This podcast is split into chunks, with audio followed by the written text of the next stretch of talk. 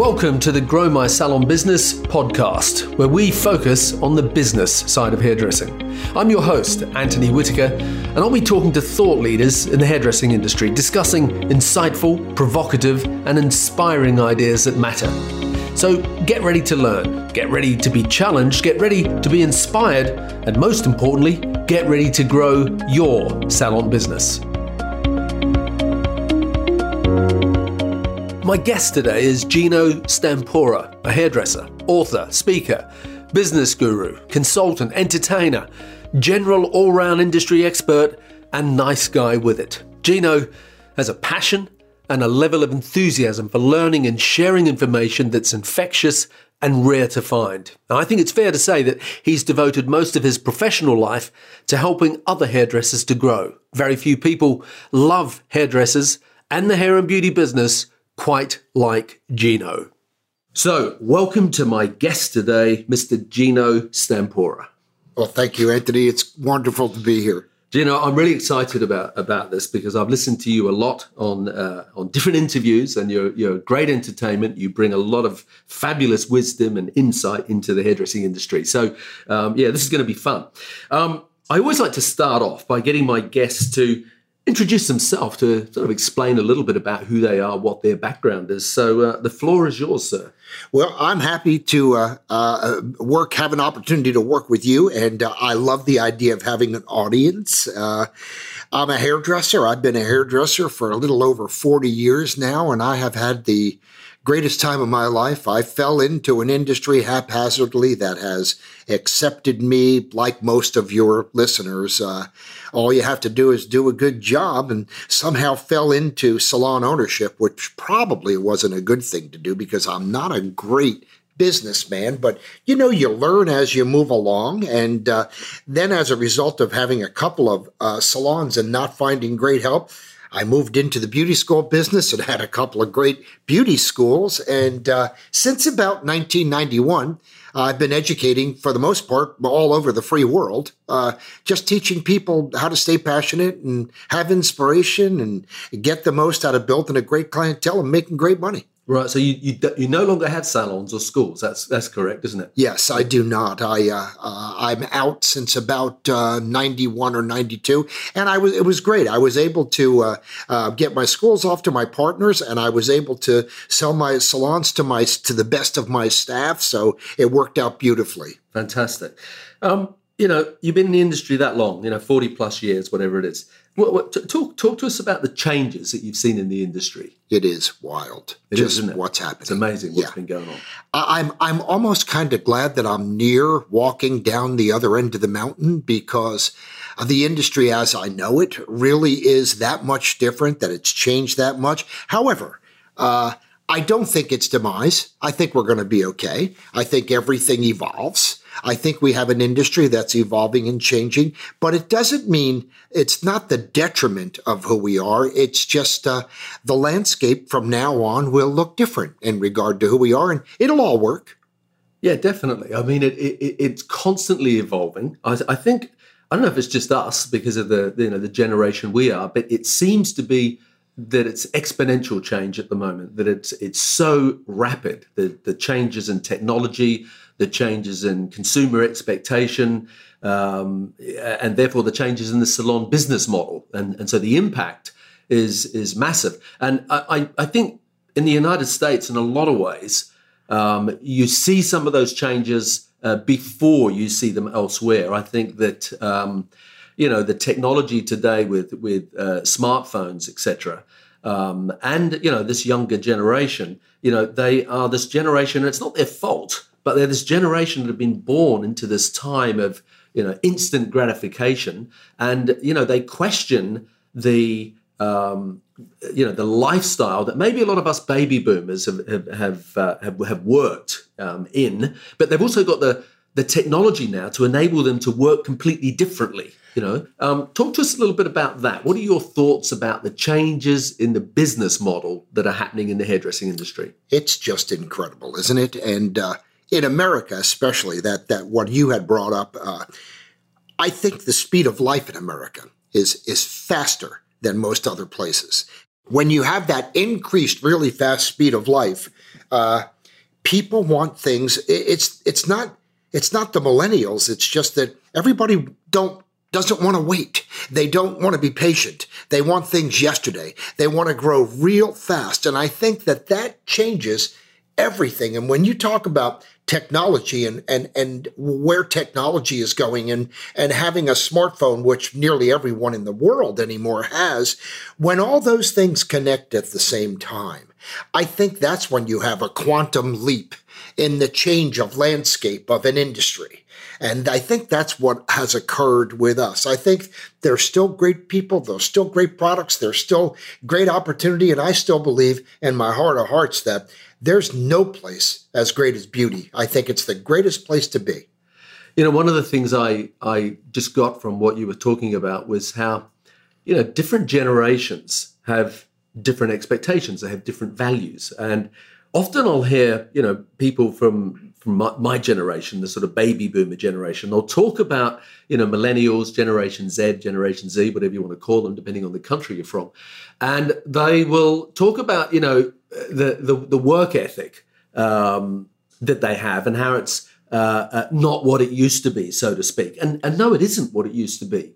Uh, and nor should it be. It's constantly changing. But I don't think it is just any specific generation. I think it's people today um, you know, all of us, whether you're 20 or whether you're 50, 60, we live in this world of rapid change and and uh, and, and rapid growth. So, you know, to survive and grow, you've got to embrace it. You've got to ride that wave, don't you? So, what what I want to ask you is this: what, what sort of advice would you give to hairdressers today about accepting change, about embracing change, about about going with it, dealing with change? and it's it's not easy because there's a portion of us that uh, uh, just don't like it at all. We'll do everything we can to buck it, to resist it.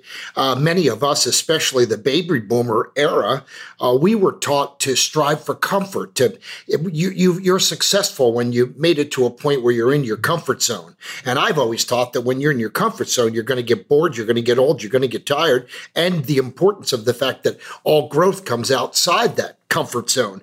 Uh, however, um, I don't know. I, I, I think that if we look at the fact that that the speed of life not only will not slow down, it will continue to go faster because of technology.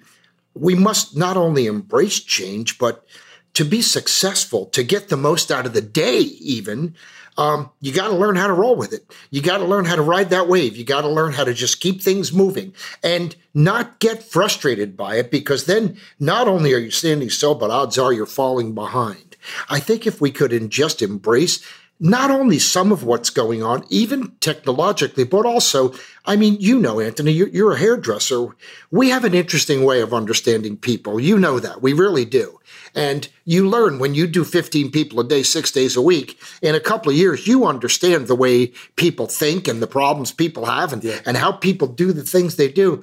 I've always tried to explain to, to hairdressers from, from 18 to 80, everyone has a heart. And if you appeal to that heart, uh, regardless of where you are, you're going to be busy. You know, people like people that understand feelings. So uh, I think my best advice to them would be just to roll with the changes and uh, and don't try to swim upstream. One of the greatest things a, a, great artist could do is find your flow, get in the river and flow with it. Don't try to change it. You know, um, the, the, oddly enough, I think one of my, the greatest sayings I ever heard that fit well in what we're talking about is that uh, in order to be creative, which everybody wants to be, you have to first first be receptive. So to really embrace creativity and have all the creativity you need, you have to be receptive to new thinking, a new landscape, a new environment. And a lot of this is a result of the fact that our cultures have changed and growing up has changed and what's on television has changed and the movies have changed music has changed so all of your environmental influences are different than they used to be yeah. you know I, I, some people say we're creating a monster and you know you and i both work with a lot of young people and there's some monsters but there's some incredible talent out yeah, there. Yeah. You know? Yeah, yeah. exactly. I mean, I um, I'll occasionally meet people that you know I haven't seen for twenty or thirty years. I'm sure it's the same for you. And and some of them you meet, you you see them, and you know they are they're living in the now. They're so positive. They're so you know excited. They they really are embracing life and doing really well. And then you'll meet other people that maybe you haven't seen for 20 or 30 years. And, and 20 or 30 years ago, maybe they were on the same page as you. And then you see them now and they're, they're worn out, they're, they're, they're bitter, you know, they're very despondent, they're, they're, they're negative. And I, I often look at them and I think, you know, you, you, you can't wish that it was like what it used to be like. What it was like 20 years ago is what it was like 20 years ago. Yeah. And, and just because you don't necessarily like the changes, whether they're changes in fashion or changes in business or you know changes in consumer expectations, it doesn't matter whether you like it or not. It's those changes are happening. So we've always got to look for well, where's the opportunity for me? How can I? What can I learn from this? How can I roll with the punches because you're going to get some? But what can I learn from this so that I come up smelling of roses? I agree, and I think a lot of people, especially I, I know you're you're a business guru and you really have a you have an acute understanding of how business operates, which I never have. But one of the things I've always tried to explain to people is listen, it, it's very simple. No matter what changes, if you understand value, if you understand taking great care of people, you understand how to provide a service experience where you become a story. If you understand that even with all those changes, some things never change. The, the classics never go away. So if we really try to find a way to provide great value for the money, to, to give them an opportunity where they have an experience like they haven't had before, mm. we're still going to be successful. And I have a real thing when you talk about uh, seeing people that you haven't seen in a long time and they're bitter. I, I've never been able to understand that. I think that those are people that lose sight of the, uh, I think, is fragility a word? It is not. The fragility of, of life, that life is so fragile. You know, how could you yeah. be bitter? Yeah. I mean, hell, how many days do you think you have left? Yeah. You know, the, the two things I try really careful not to do is I judge no one. Yeah. Live your life the way you want to live your life. Just let me do my thing. And I make sure I understand that today's a great day. I was so excited about coming over and working with you and making the podcast and, and to tell you how great it is that you're providing this information to people. Even if it's just that one little thing they get out of this podcast where they say, wow, I'm going to change the way I think. You know, we've been incredibly successful. I think that, that, that people really have to grasp the fact that this is your day. Don't get bitter. Squeeze today dry. Make today work, no matter what. Even if it means you got to go hide under a rock. Hide under a rock until you feel better, but don't come out like that because yeah. it's not going to help anything, yeah. right? Someone, someone gave me a, a, great bit of advice once. Um, they, they sat through a, a, a management seminar. And uh, at the end of it, it was a journalist, and she came up to me, and you know, she'd sat through eight hours, and she said, if there was just one takeaway you give people, what would it be? And I, must admit, I thought, you know, you've been sat here for eight hours. you, know, you must have got I, something. yeah, how can I condense that to one thing? But it was an, it was interesting to be put on that spot because I I remembered straight away some advice that someone had given me, and I can't remember who it was. And it was this: they said, "Look, in life, you know, you're going to get thrown some curveballs. You know, stuff happens, and." That what you have to do, and, and this apply, this is a life period, not just in the salon industry, whatever. Um, but what you have to do is you have to say, okay, what am I meant to learn from that? Because if you don't learn from it, it's going to happen again. Right. Yeah. So, like, you know, stuff happens in the salon industry, a staff walkout. What, what you know, as an example.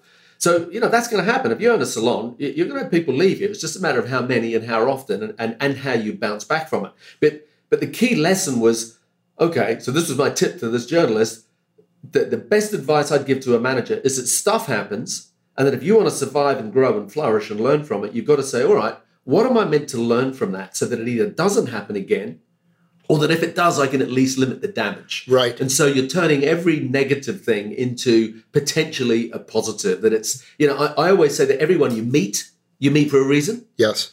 And everything that happens, it happens for a reason. Yes. And, you know, so when bad stuff happens, well, what is the reason that's happened to you for? Because if you don't learn something from it, it's going to keep on happening until you do. Yeah. yeah. I think the first thing I try to teach, especially our people, artists, is uh, we choose with every decision.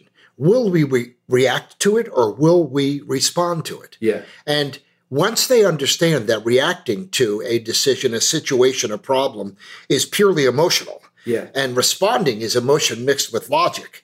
Think before you cut the person off in front of you. What are you going to get out of it? Think before you get upset at a client that doesn't like their hair. Think before you let yourself get upset over the fact that it's raining and it's not a sunny day. Yeah. Just put things in perspective and realize that we have control through the way we accept uh, the advice and make a decision. And I think so many people, they get so caught up, it's kind of right where you're at, that they don't not only learn from their mistakes, but, you know, we used to do a great thing in uh, my first and second salon.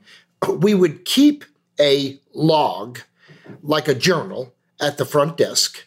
And with that journal, we would, whenever a client asked us a question that we didn't have an answer for them, we would write the question in the book. And that night we'd all talk about what's the answer. And if you learn how to do that kind of in your own mind, and you learn how to be a solution oriented thinker instead of a problem oriented thinker, it makes a world of difference. I, I love that. React versus respond. I'm Yeah. going to use that. I'm going to steal that. I think Don't you worry. should. I'll credit you. Absolutely. Thank you. I'll do the same for you. I'm sure I'll get something from you.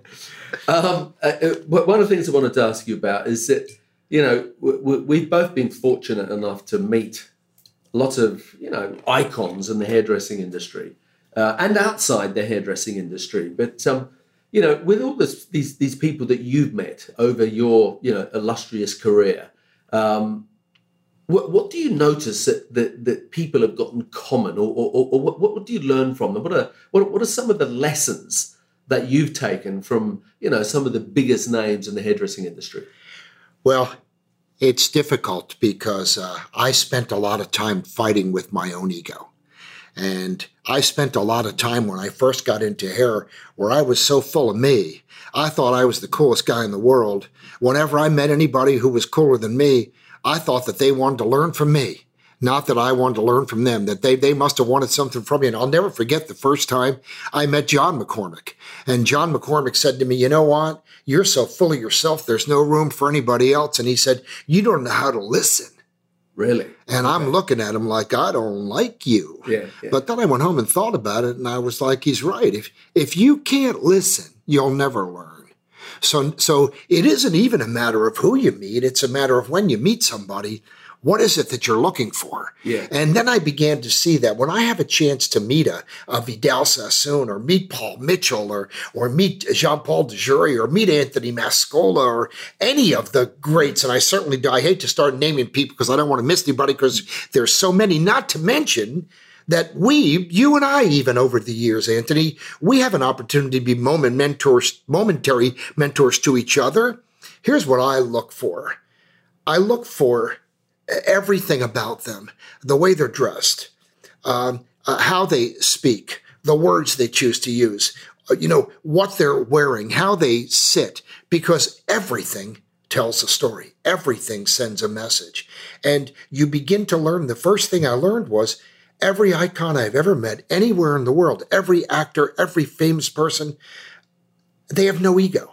They, they, they, th- most of them really want to help you. They want to help you grow. They understand the importance of let me get out what I know so that I can make room for, for more. And let me help the people uh, that really have a heart for uh, life for for what we do and and I have found over the years that that I've become very much the same way and it's funny now when when I hear people call me an icon I, I look back at them like wow is that is that me? Is is that what's happened? Now how do I respond you know? What is it that I was looking for? And and these these people there's so much to learn not just in the way they think, but the way they think, the way they act, the way they carry themselves, what they wear, what's the message they're trying to put out, how they are with others, how they are with themselves, what they're reading, what they're studying, you know, what they're listening to, who moves them.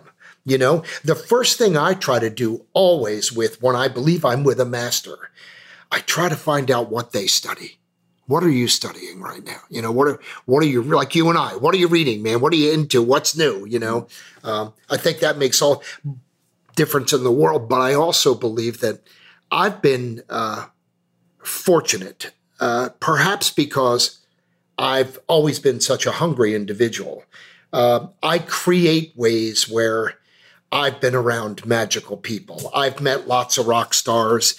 Uh, I've met lots of actors. I've met the, the best of the beauty industry. Even uh, I met Vidal Sassoon when I was a student in beauty school. I met Christopher Brooker when I was a student, Paul Mitchell when I was a student in beauty school. I met so many great people because I felt that uh, if if it's important to you to be great and be special and and and see your industry from that level, uh, you have to be around to absorb the influence of the people at that level, right? Yeah, yeah. yeah. I, I, remember once I had a um, a, a, coach. Uh, was pretty much my first, you know, salon coach. I was when I opened up my own salons, and uh, she was she was with me one day, and one of my younger staff members came and and, and said something to me. I, I can't remember what it was. Um, and it's not a relevant part of the story, but, but they came and said something to me, and my, my, my response, which again I can't really remember what it was, but afterwards, my coach said to me, "You know, you got to be so careful how you respond to these people. You know, I'm an, at this point in time, I'm an employer with maybe half a dozen staff, so it was at the beginning of my business ownership." She said, You've got to be so careful how you respond to them because you know that that that 18 year old, whatever they were, that just came up to you, you maybe don't realize the esteem that they hold you in. That they they look upon at you as being like, wow, and you can so easily be dismissive of them and and absolutely you know crush them and and so it's important isn't it like you know what you're saying i mean the names that the the people that you've met and the lessons that you've got that happens at every level of the journey. Yes. So indeed. there's people listening to this that have got you know a small salon with three or four staff in the middle of nowhere. You know, all due respect to the middle of nowhere, but it, it's important. The lesson that they take from it is that how they act, how they behave, how they talk, how they acknowledge their team, uh, and how they treat people around them is incredibly important at building those people around them and and, and building their uh, their self esteem. Yeah. Monumental.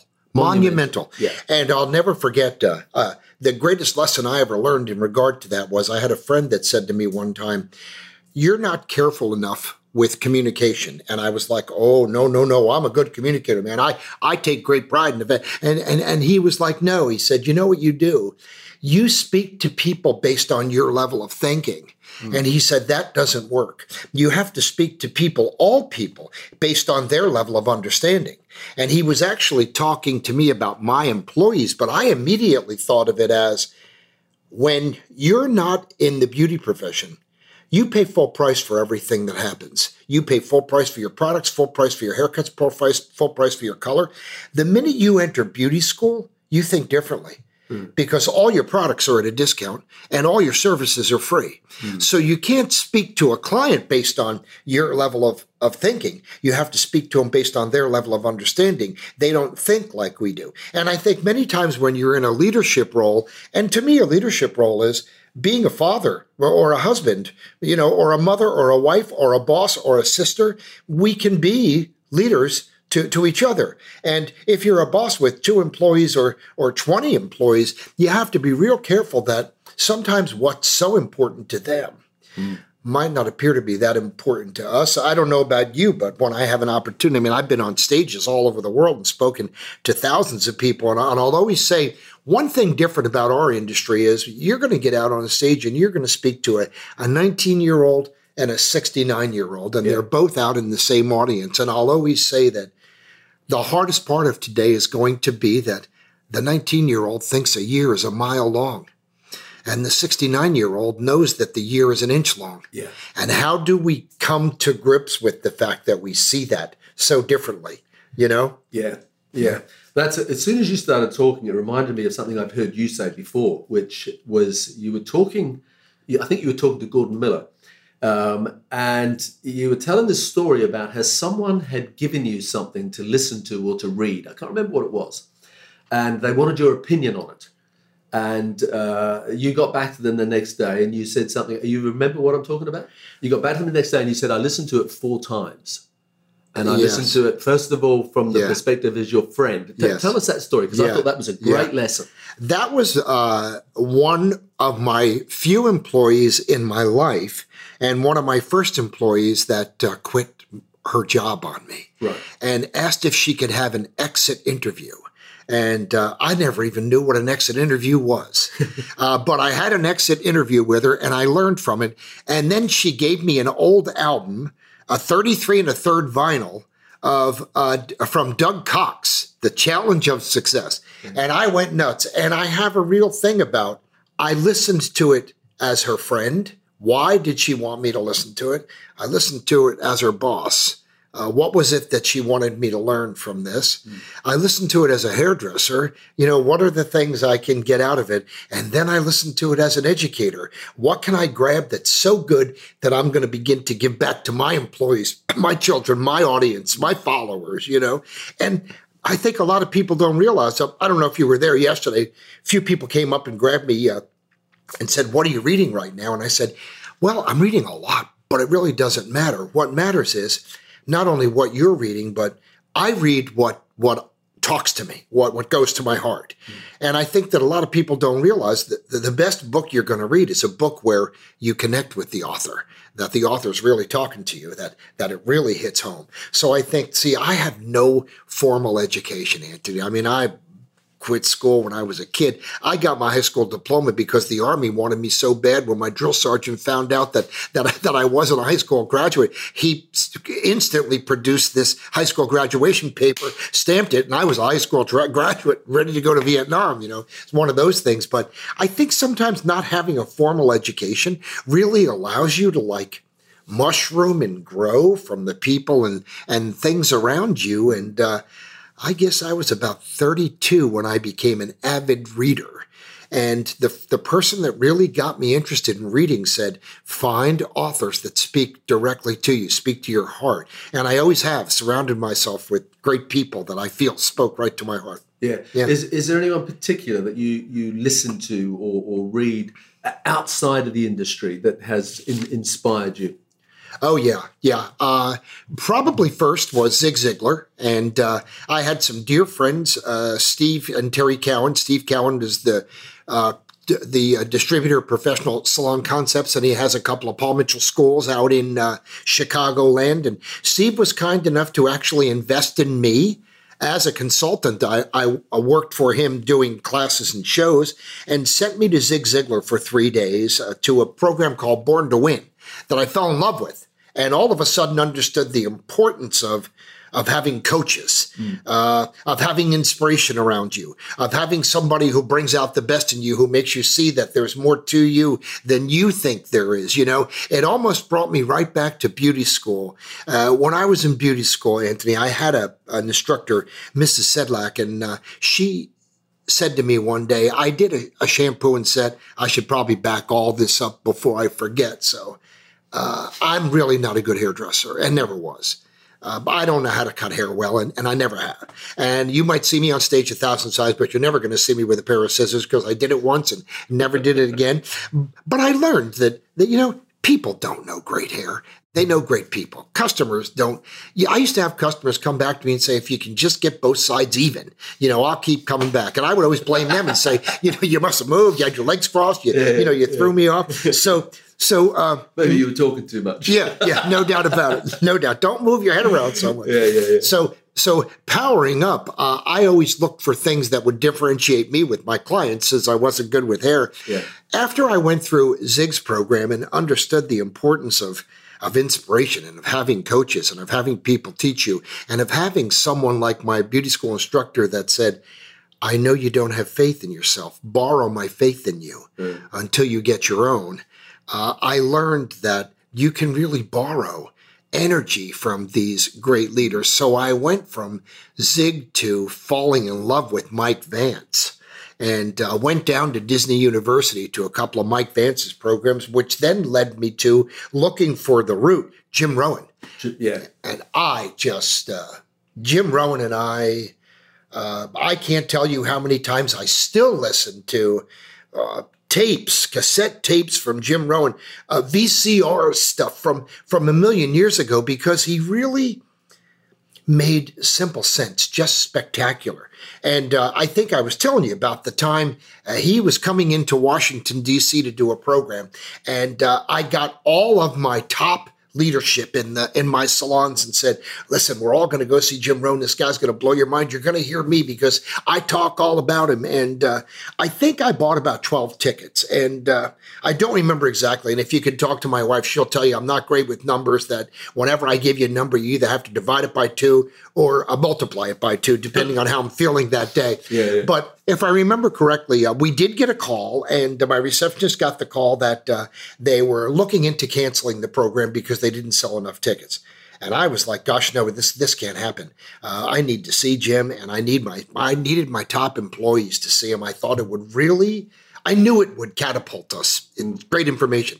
So I said, How many tickets do we need to sell? And I believe it was 250 or something. And I said to my receptionist, Buy them all we'll sell them. And she's freaking out because we had no money, but we bought them all. And I began to sell them to clients. I sold them to friends, to neighbors, and I sold them to a lot of my staff. And we got all 250 or so tickets sold. And we go to the program, and I'm like in the third row. Jim Rohn comes on stage and says how excited he is to be there.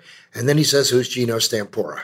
And I looked up at him like, oh my goodness, it's an angel calling me. This is such a great message. And we were friends for the rest of his life. I mean, we he would call me. We, I'd go to different places to see him speak and had all of his material. And he was just one of those people that after a while just sent me his new stuff, just said, here, you know, listen to this. Let me know what you think of this. Stay focused. Keep something going every day. There are so many great people great leadership, great inspiration, great mentors out there. You just have to search for the ones that that that really talk to your heart. And and I'll tell you, uh, Anthony, and you know me, I uh, I am Mr. Positivity in the beauty industry, and it's not that you know I see some people look at me and think, well, of course he's lucky. You know, uh, look at how much money he makes, and look at where he goes, and look at what he does, and that's got nothing to do with it. You know, I was like that when I was a poor kid in, in New Jersey, and and a lot of times I'll say to my audience, let me tell you about poor. I had five sisters and no brothers, and I used to wear my sister's hand me downs all the time in school. I started thinking one day, I'll bet my fourth grade teacher looked at me and said, hairdresser, because I was always dressed in, in girls' clothes, you know. Just, but something happens to you. You you you develop this hunger. And then when you look at people like Jim Rohn, Mike Vance, you know, Anthony Robbins, all of them, uh, I try to explain to people inspiration is very short lived. Yeah. You're going to listen to this podcast, and I know me. Somewhere along the line, most of you are going to get inspired when you listen. And I'm going to tell you, you're going to put the podcast down, you're going to go, wow, I'm going to change the world. But then you're going to look at a globe and say, Jesus, the world is so big, you know, I'm just going to change Manchester. Then you're going to say, wow, Manchester's so big, I'm just going to clean my car, go back to work, and start over. What people have to understand is to, to, to have great inspiration, you have to have an inspirational mentor, inspirational books, mm-hmm. tapes, podcasts, CDs, ideas, you know, people coming at you all the time to, to reinvigorate you, to re-inspire you, to keep you, keep you on the top, yeah. you know? Yeah. I, I, love that story about Jim Rohn um, and you buying all the tickets. I mean, for anybody who doesn't know, Jim, Jim Rohn is uh, he was uh, well Anthony Robbins was was the, the guy that Anthony Robbins got a lot of his yep. you know in, information from it. yeah you know and uh, and Robbins presents it uh, you know brilliantly and he's definitely the master of of you know the human condition so to speak but I was lucky enough to to see Jim Rohn um, years ago 25 years ago and it, he was one of the earlier people that I've seen as a, as a, uh, as a as a motivational speaker as a success coach and I still use one of his things today um, when I do a seminar because he he came on stage at the beginning of it. It was a three day event, and he said, "At the end of these three days, I'm going to tell you the secret of success." And uh, and you know me, I like a one liner. I'm looking forward to the secret of success. I'm going to get it tattooed on my forehead. And um, at the end of the three days comes, and you know he gets a, a, a, standing ovation, and he walks off stage, and, and someone calls out from the back of the room, "Hang on, you know what about the secret of success?" And he turns around and he walks back on the stage and said, I'm sorry, I forgot. And he, he, he goes to the flip chart and he gets a, a, a pen, and this is exactly what I do.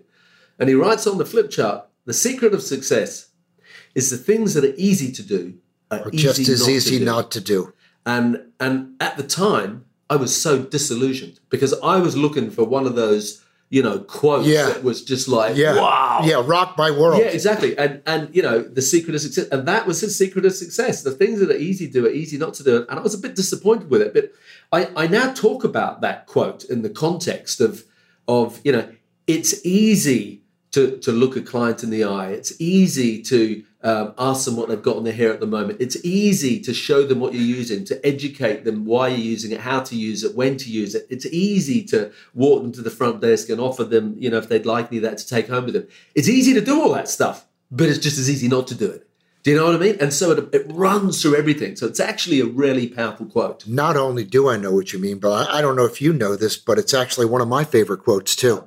Well, I live yeah. by it because I agree with you. And I think that a lot of people, now I don't know about you, but having not gone to school much, I never thought that I was smart. Yeah. I never questioned it. I mean, I was doing well. I was making good money. I was a hairdresser. I fell into beauty school. It accepted me. It embraced me. I loved it, and uh, and I loved being in the salon. And all of a sudden, I would I had clients. I had that people say all the time, "Oh my goodness, well, what was your turning point?" You know, I never had a turning point. I had little shit that happened, and then I would be like, "Wait a minute, you better pay attention to that. That meant something." Yeah. One day, I must have had thirteen clients that said, "You know, you're really smart. What do you read?"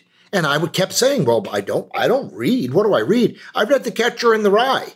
When I was in high school hmm. because you had to read it. Yeah. And I love J.D. Salinger now, but back then it was like this stupid book. But if you didn't read it, you weren't getting out, you know, kind of a thing. So, but then I thought, yeah. hell, what if I started reading, which now I say to people all the time, listen, someplace close to your house is a big brick building called the library, yeah. and you're allowed to go there and borrow books and, and read and study. So, yeah, I, and you know, the fact of the matter is, I'm sure every time you speak, Anthony, you mention a book or or or your book even, and it astounds me when I talk about my CDs. They're the best-selling CDs in the industry. How 300 people can't run up to the stage to buy them. Mm. 150 of them are just going to walk out and they don't think it's going to make a difference. But you always got that 30 or 40, that that that that 20 or 30% that want to come up and they want to buy everything mm. and they want to devour your book and read it and reread it and listen over and over again. That's what makes us different, mm. you know? That's the ones that understand whatever's easy to do is just as easy not to do. And that, that, that like when you said it, the hardest thing I tried to teach my staff was in being a great hairdresser and understanding how to create an experience, many people are never going to buy in. Many customers are never going to reschedule. Many customers are never going to buy your products. Many customers are, are never going to buy you or buy your ideas or get a treatment or get hair color or get a perm or, or get a weave or, but many people are. Mm. And I think the biggest thing about our industry is just ask. Just ask more people more times and stay focused on do things right because it is easy not to do. And you'll find you'll sell more, you'll be busier, you'll have more clients reschedule, you'll have a greater clientele. You know, everything is a numbers game. Mm. And I hate numbers. But, you know, if if if you've been behind the chair for a year or two and you're not full, something's terribly wrong. And odds are it's terribly wrong with you. It's not your boss, not the advertising, it's not the president, it's not the, the environment. It's you. It's it's either what you're saying or not saying. And and I hate to get so passionate, but it makes me crazy because how could anyone not be successful in beauty if they'd try? Mm. Especially when I know that, you know, that I've been and the, the path I've taken. And it's just been now, don't get me wrong. I do love us. I always have. I mean, I love us. I love our industry. I love everything about us. I think there's nothing uh, quite like beauty. You know, I really do. And uh, we, we, were on vacation a, a, few months ago, and my son was asking me if I wanted to go fishing or kayaking with him or something. And I said, honey, I don't do that stuff. I'm a poor boy from New Jersey. I said, the closest I'd come to fishing is if you had your fishing pole tied to the top of your car and it wasn't tied strong enough, I'd untie it and sell it down the road, you know? And I said to him, you go. He's like, well, what are you going to do? I said, I'll go to a salon. I'll, I'll see my people, smell the developer you know, the smell of money. Just goes, I'll bring, and he was like, what if they don't know you? I said, just bring food. Any salon wants you if you bring food. Bring a yeah. pizza, bring some McDonald's. Everybody there is hungry and you know it, whether yeah. it's a three chair or 30 chair, you know. Yeah. You know. You, you, you, talked a bit a minute ago about um, your childhood. You said it was a, a pretty tough uh, upbringing. there's a lot of people in our industry that have come from tough upbringings. Um, what, t- talk about overcoming adversity. Like, what, what are things that you need to do? Because a lot of people, they're starting from way back behind the start line. And, you know, some people make it and some people don't. So, how do you overcome adversity? It's, uh, it's a tough one, isn't it? It's a tough one. And, uh, I did, we did grow up poor, real poor. And, uh, my dad was an alcoholic. My mom was just kind of nuts. My sisters were great, but everybody was kind of all on their own, doing their own thing. And for the longest time, I actually just pretended it didn't exist. And then when I finally got old enough to uh, to uncover it, uh, I began to realize the importance of you know. It's so hard to explain, but the fact of the matter is, I had an opportunity years ago to meet Al Pacino. And Al Pacino said to me, You know, there was a time when I hated me. And he said, uh, I just went home one night and said, I'm going to take the me I hate and get rid of him. And I'm going to create a whole new me that I love. And he created a whole new him that he loved. And I thought, you know, that's exactly what I did. However, I then began to surround myself with people that brought out the best in me uh, that that that wanted me to to be the best, that had faith and courage and belief in me. I think that's a part of overcoming adversity. But I also think you have to embrace, you know, one of our great uh, leaders, Doug Cox, all the time. When when I met him and I said, "Well, you know, Doug, I was poor." Uh, when I grew up, we had nothing. And Doug said, So what? And I said, You know, Doug, and, you know, it was tough going through school and I was abused. I was bullied. And Doug said, So what? And I said, and then when I got out, I got drafted and I was in the army. I never got my high school diploma. And Doug said, so what? And I just got so mad at him, looked at me and I go, you're supposed to help me here. All you're saying, damn it, is so what? So what, what? And he goes, so what? At some point, the true overcoming of adversity is you pick up your life, you take the best of what you have, you leave what's not working, and you strive and grow with what is working. And so what? We We've all had crap. We've we've all had things we have to encounter. You have to find as quickly as you can to leave what's not working behind you. Mm. So that you've got the room, the energy, the time to grow what is working, and and we're all going to make mis- mistakes. It never goes away. Every now and then, even now, you know, I get in that hotel room and think, do you really have the message for these thousand people you're going to talk to? I mean, and I know, I'll tell you, and I think you know, I have a disclaimer that I use all the time when I'm talking to a thousand people. I'll always say, look, some of you, God can't move. I'm going to give you all I got, but I'm not God. So there's no doubt in my mind that I know that some of you are going to walk out of here just as bad as you walked in. But I know darn well some of you we're going to get through to just like we are today. Yeah, know? exactly. Yeah, exactly. Yeah. Well, yeah. just just uh, we need to sort of be heading towards wrapping up. Um, I want you to, to, to speak to the different types of people listening to this. So, for example, I, I know that maybe we've got people listening to this that are either in a beauty school um, or doing an apprenticeship somewhere at the very beginning of their career. So that, that young, you know, 18, 19 year old, you know, what, what, what, bit of advice would you give them at this end of your career? If you were talking to, if you were talking to the Geno of yeah. an 18 year old, yeah. what would yeah. you say are the important things for them to know? I would say number one, you're smarter than you think you are. You've made a great decision. Uh, you've decided to embark upon a career in the greatest industry that has ever existed. If you're half good, you'll be okay in this industry. If you're three quarters good, you'll make a lot of money. Mm-hmm. If you can become a master of your career, uh, the world is yours. You'll see the world. You'll have the greatest time ever. Uh, I think it's important when you're young to really focus on wherever you are, be there. If you're a student or you're an apprentice, be the best student or the best apprentice you can be. Don't start dreaming about having a million dollar book or owning your own salon. Everything comes in time. And we have to give ourselves, like a flower, the time to bloom, the time to blossom, mm-hmm. and just kind of know where we are. Don't rush life, you know? We end up spending half our life rushing it and the other half our life wishing it would slow down. Yeah, exactly. You know, yeah. which is what people do in, in their career. So I think that would be the the best thing I would give to them is uh, if you're apprenticing, be an irreplaceable apprentice. If you're a student, be an irreplaceable. My beauty school loved me. I brought 14 kids into that beauty school and signed them up. My beauty school loved me. They talked about me. Mm.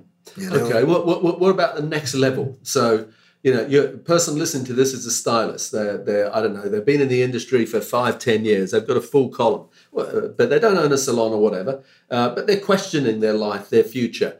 Uh, what advice would you give to that person, that stylist who's in a salon, who's, who's been in the industry, like I say, for five or 10 years?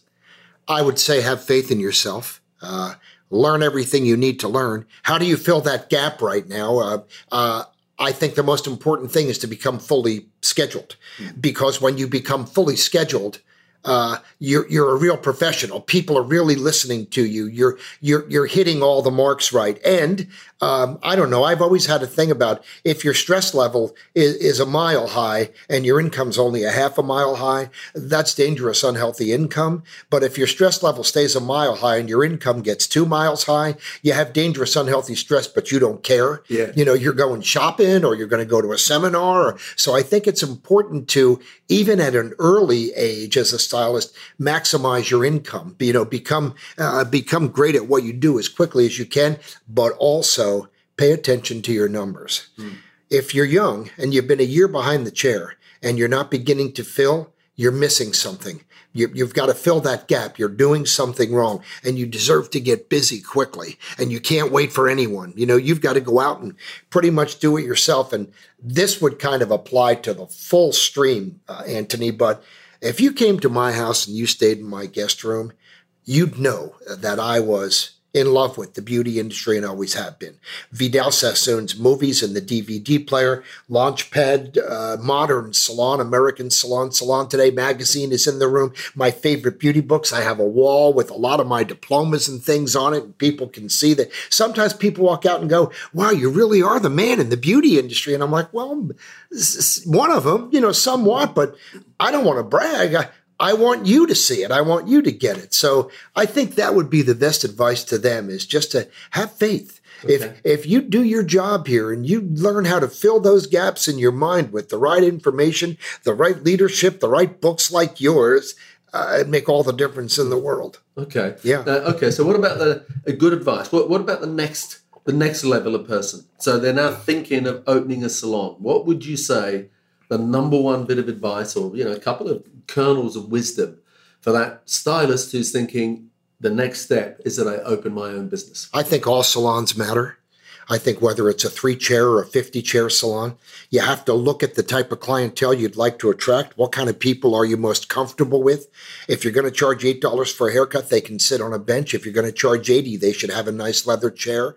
I think you have to pay attention to the aesthetics and things that are around you. And most importantly, if I was ever going to open another salon, I would interview 15 salon owners that have salons just like I'd like to own hmm. and really learn from them. You know, people forget sometimes we're artists. Everything about us, even you and I that have become great speakers, I've learned more from other great speakers in my industry than from anyone yeah. because we do learn, you know, from each other. We learn through osmosis. So I think most importantly for them, before you open your door, find 15 people that opened a door like you and spend a day or two with them, shadow them, mm, learn Definitely. from them. Yeah, good yeah. advice. Good advice.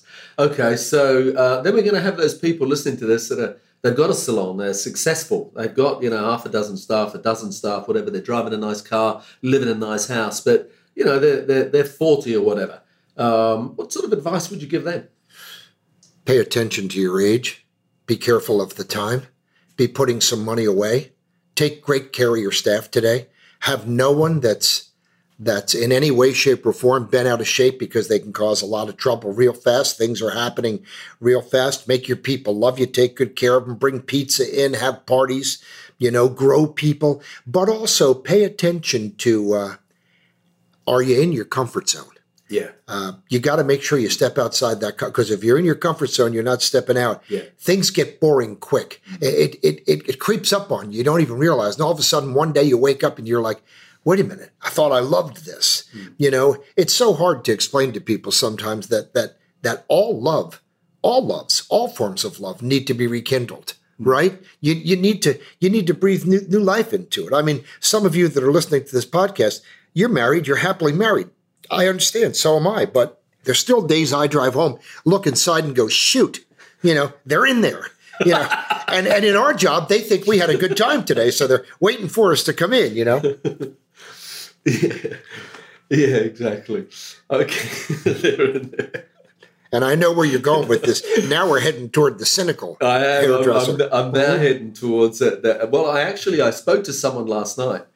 Uh, I think everyone you meet, you meet for reasons, and, and and you know, there's messages there all the time. And uh, a, a, a, young, I was going to say a young lady, which obviously she wasn't a young lady. Uh, a woman came up to me last night, and uh, she told me her age, and and she was about to turn seventy, and she has a, a salon, uh, and her husband passed away last year and uh, she was telling me how much she loves our industry still. And she said, but my husband looked after everything. He looked after the finances, everything. I, she said, I, I, I was the hairdresser. I did hair, and, and, now I've got this salon. It's a it's a successful business. Um, but she said, you know, my accountant's telling me that I need um, an exit strategy, and um, you know, she said, so, so, I'm I'm here, and I think I'm meant to meet you, and you're meant to talk to me. Um, what would you say to to people at the end of their career? Because you know that time arrives for all of us. What are the what are the key things that they should do so that they um, benefit most from the investment that they've made? Not just financial investment but the investment of their time. What's the best way to you know um, maybe maybe uh, you know finish up this in this industry you know it, it, it's interesting because uh, as i've gotten older uh, I became very concerned. Actually, had a good friend that said to me, "No longer speak to the beauty school students because uh, you won't connect with them. You won't be able to connect because they're so much younger than you. They're students." And I thought, uh, I'm going to turn that into a direct challenge, and I'm going to find a way to achieve guru status in our industry. And I think everybody can do that. I guess the best lesson is uh, that third trimester looks a whole lot different than the first two. You're yeah. kind of climbing down the mountain. Uh, you have to be thankful and appreciative for all the things that you did while, but now's the time really to just enjoy life, pass the baton, so to speak, on to someone else. I would look for, because I think it's so beneficial personally, the younger people maybe that have committed to me within my company and pass down to them mm. my wisdom, my thoughts, my ideas. Certainly, uh, it's a little late to start thinking about saving some cash and stuff, but you better have some stuff put away. And then really looking toward um, the fact of squeezing the day dry. You know, you had mentioned one of your favorite sayings from Jim Rohn. Uh, I'll never forget actually the night that I met Jim Rohn, and we were having dinner that night and he said, uh, I looked at my watch, and he got upset by that and said, uh, you know, uh, is time, do you have to go? Is it is it a time thing? He said, because if you look at your watch, you're kind of not with me. He said, and I'm getting to the most important part of the night. And I was like, oh boy, you know, what have I done? I've kind of upset him. And he said, Geno, uh, you seem to be the kind of guy that gets through the day. He said, I'm going to teach you how to get from the day. And that one saying I think fits so well with those that are walking off the mountain. Just practice staying focused on. Yeah. Get from the day. You still matter. The day still matters. There's tremendous value within you. Find a way to give it back, but also find a way to get from the day. You made your mark. Now it's time to move into perhaps a new mark, yeah. but it's okay. You know? Yeah, great advice. Great Good. advice. Uh, Geno, I could talk to you all day, but we, we do need to uh, wrap up. Um, just well, I hope we can a, do this again. Well, I look forward to doing it I again. I can't wait be, for part two. Before we go, where can people find you? Uh, GenoStampora.com mm-hmm. uh, be the easiest way. Uh, that's my my uh, website. Uh, also, my email, Geno at GenoStampora.com. That's G E N O mm-hmm. at G E N O S T A M P O R A dot com. Uh, and I'm easy, you know, I'm everywhere. what about social media? Uh, oh, Geno Stampora, Facebook, LinkedIn, uh, Instagram. Uh, I try to Instagram two or three times a week, put an inspirational quote on yeah. to just get people to stay focused on the fact that you're alive, you're not dead, because some people are dead and they haven't fallen over yet, and they need to breathe a good uh, a good uh, air of oxygen to realize that you know, yeah.